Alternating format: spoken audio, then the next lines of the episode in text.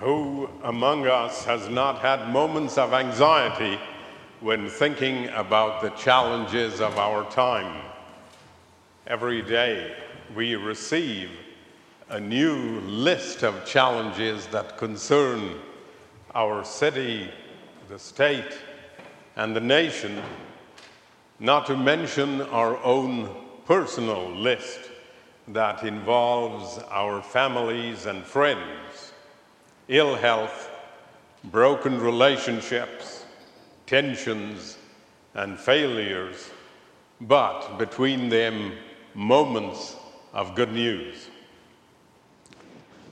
It is easy to interpret our lives in light of personal experiences and perspectives, such that it is easy to slip into despair because nothing seems to be going well or not going well enough. Likewise, it is also easy to see everything from the point of view of a society or nation and construct a doomsday view, even if one's life is lived within a frame of normality.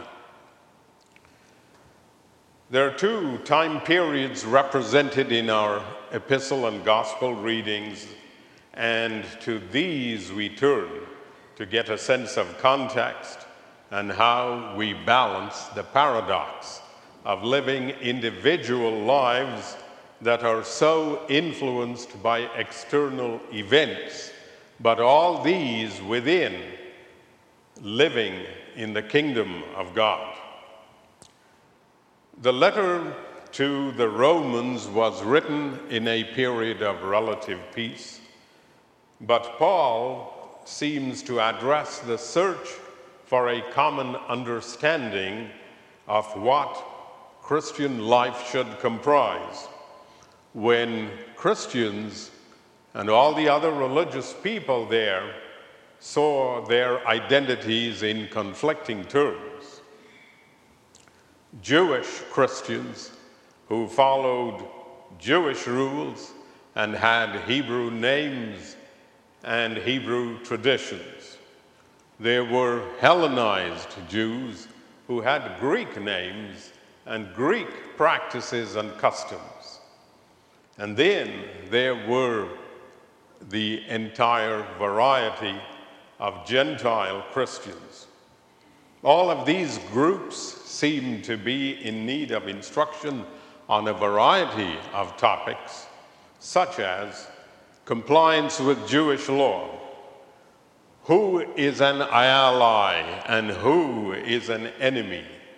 Should you obey political authorities or resist them when you have questions about their ethics and motivations. Should you eat meat or just vegetables? And we can update these questions to fit our own time and circumstances. But there is only one answer to all of these questions, as Paul reminds the Romans in this letter, which is one of the earliest of our, our New Testament scriptures. Whether a Jew practicing the law as inherited or the newest Gentile Christian transformed by the gospel, all are inheritors of the grace of God brought about by the Messiah. And so he instructs them do not take on yourself the obligation of judging others. Passing judgment only exposes our own weaknesses and underscores similarities to those to whom we think we are superior, whether in intellect or other measures. And for us, we live in the world thrust into the demands and pressures of daily life Yet, we are members of the living body of Christ who transcends history. To fail to recognize this dual aspect of our existence is to be irrevocably tethered to a drudgery of existence in which joy is hard to find. And we busy ourselves trying to lift ourselves out through pursuits that cannot really bring fulfillment. And so, for the Romans, the questions around purity of doctrine and practice and discriminating against other early Christians on this basis meant they were missing the central point the point about God's love. It is the unfolding of grace that shines light on what we do and reveals our preoccupations to be petty and therefore never fully satisfying. Paul insists that we experience peace with God through our Lord Jesus Christ, through whom we have gained access to grace. And living in the state of grace, this gift allows Paul to write, We can therefore boast in our sufferings, knowing that suffering produces endurance, and endurance produces character, and character produces hope and hope does not disappoint us because God's love has been poured into our hearts through the Holy Spirit. So here is the plan anticipate suffering as part of our daily existence, but recognize that it does eventually lead to the experience of God's love through the Holy Spirit. Our gospel lesson comes from a much later and terrifying time for all the different groups of people struggling to understand the relationship between Jesus as Messiah and the Jewish tradition. All of a sudden, there was catastrophe, the destruction of the t- temple in Jerusalem, and the devastation of all the communities there, and this led to the extinction of temple worship as it had existed. It is hard to imagine what this felt like the end of religion as it once existed, the destruction of the temple and the commercial complex that was uh, that existed around it and the subsequent emergence of a new type of Judaism, Pharisaic Judaism, as the dominant group. And so during this time period, there were a variety of leaders. There were the Pharisees, there were Jewish apocalyptics, there were Jewish Christians, there were Hellenistic wonder workers who performed healing and miracles.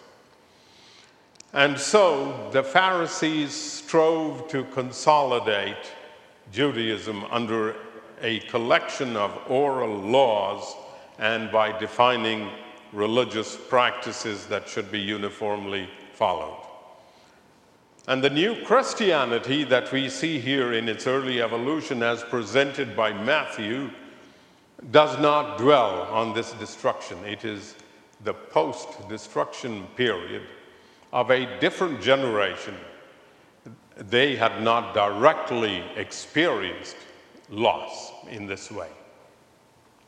Matthew slashes the story down to its essentials through the call of the apostles and the work they are commissioned to do.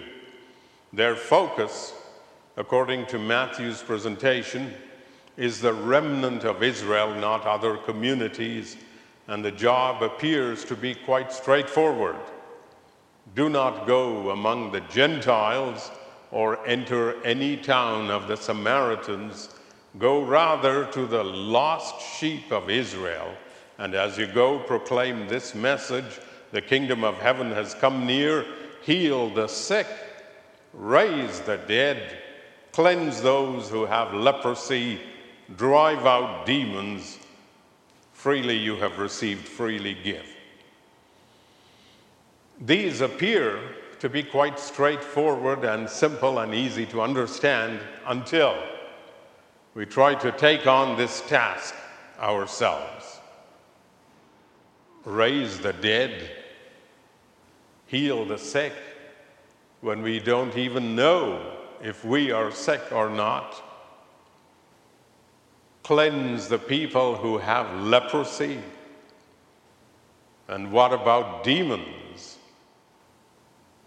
The journalist Dan Harris describes demons where he struggled with his own demons of drug addiction, but then says that in his recovery, the demons had left the building, but they were out in the parking lot doing push ups.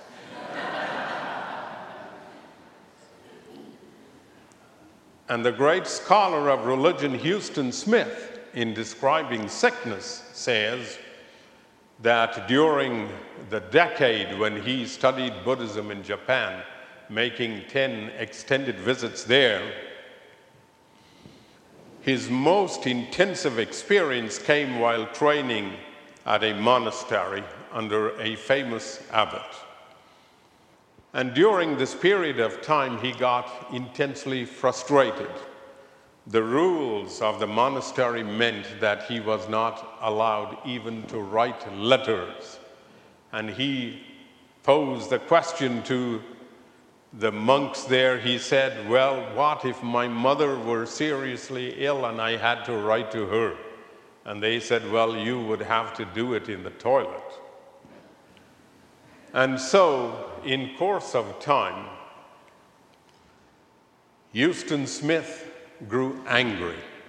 He grew angry about the unheated buildings, the fact that he was getting sick, the food wasn't good enough, and so during the weekly meeting that he had with the abbot, when he would go in to talk about his understanding and his progress, he decided that he was going to let him have it. And so he worked himself up into a rage and he strode in to meet with the abbot and he s- said to him, he snarled to the Zen master and said, I am becoming sick because of you. And the teacher responded very matter of factly and said, What is sickness and what is health? Both are distractions. Put both aside and move forward. And Huston Smith says the heart of the experience cannot be fully conveyed in words because those two sentences diffused his anger completely. And he says, I can still remember my immediate response was, Well, by God, he's right. And this was a solving of the problem, not in a rational way, but with a different kind of healing. The long view of healing, a much larger view, and the kind of view that fits in our understanding of being in the kingdom of God. And this rational mode that we use in our everyday business of living brings me to Father's Day.